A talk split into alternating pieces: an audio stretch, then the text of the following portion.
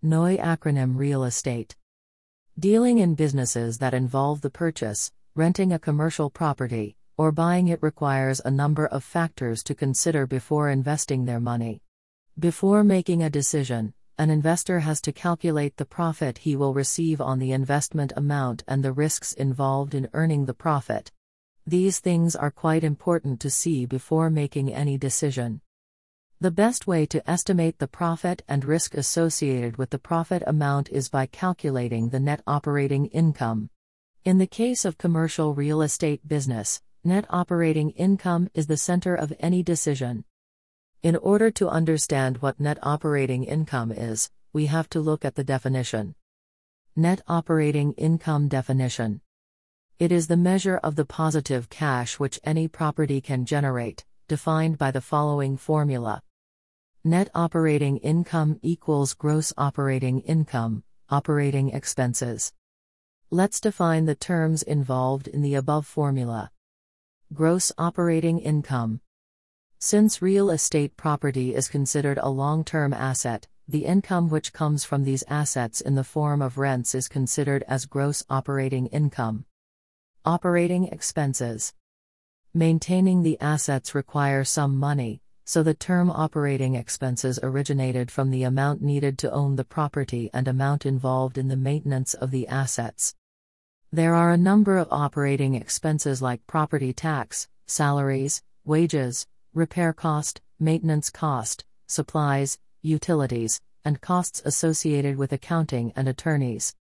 Net operating income does not count for the loan interests, leasing commissions, depreciation, and amortization costs. NOI also does not account for capital expenditures, which means replacing a long term asset, purchasing for improvements or major repairs are not part of NOI. Below are the components divided based on revenue and expenses. Revenue. Potential rental income. It is the value of rent when a property is 100% on lease. If somehow property is not fully rented, then rent is calculated based on the market value. Vacancy and credit losses. If rent was not paid by the tenant or due to some reasons rent was not collected, then rent will be calculated using properties which are comparable to rented one. Effective rental income. It is the income that the landlord will receive. Effective rental income is calculated as Effective rental income equals rental income, vacancy and credit losses. Other income. It includes income from other things related to property. Things like parking, laundry, billboards, and vending contribute to such income. Gross operating income. It is the sum of all revenues. Gross operating income equals effective rental income plus other income. Expenses, operating expenses. There are a number of operating expenses like property tax, salaries, wages, repair cost, maintenance cost, supplies, utilities, and costs associated with accounting and attorneys. Now, we can define net operating income as Net operating income equals gross operating income, operating expenses in terms of all revenues and expenses above. Net operating income equals potential rental income, vacancy and credit losses plus other income, operating expenses. Example calculating the net operating income. Consider a small office whose rent is $184,000, calculated annually, if the asset is 100% rented. But the owner lost $12,000 on vacancies and leaving rents. The effective rental income will become $172,000. The owner of the building had specified operating expenses which involved five categories with the total value of $70,000. Categories are shown below. The NOI is calculate by subtracting effective income from the expenses which is $102,000. Gross operating income operating expenses. Potential rental income $184,000. Vacancy and credit losses $12,000. Effective rental income $172,000. Property taxes $20,000. Insurance $9,000. Maintenance $16,000. Direct costs $20,000.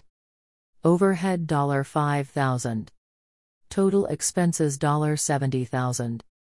Net operating income $102,000. How to study the net operating income. NOI is used by the owner of assets to look into the cash generate by the assets. The reason using NOI to evaluate the property is one cannot easily manipulate it. The value of NOI can be changed just by increasing the rent or income. It can also be increased by decreasing the expenses, which include repair, maintenance, and other costs.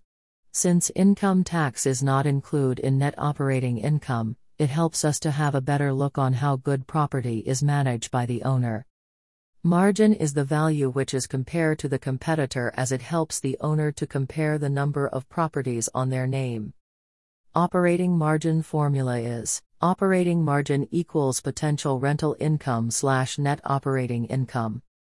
NOI not only helps to look into the profit which property generates but also helps to look at the values of several years to see if property is doing good or not. If value is decreasing with time, then action is required to increase the profit, or it shows that now is the time to sell the property. If anyone decides to buy a new property or assets, one should carefully look at the income statements because it includes NOI, which helps to evaluate the property and gives the idea about bidding. Other uses of net operating income in real estate Capitalization rate. Capitalization rate equals net operating income slash property value. It can be treated as the rate of return of your property. If the cap rate is higher, which means you will get a greater return on the amount you invest. Cap rate is also used to calculate parameters which help in determining the debt cost and capital equity of the property purchase for income purpose. Property value. The property value can be calculated by rearranging the capitalization rate equation defined above. Property value equals net operating income slash capitalization rate. Property value helps to find a fair value of asset if net operating income and capitalization rate is given. Debt Service Coverage Ratio, DSCR.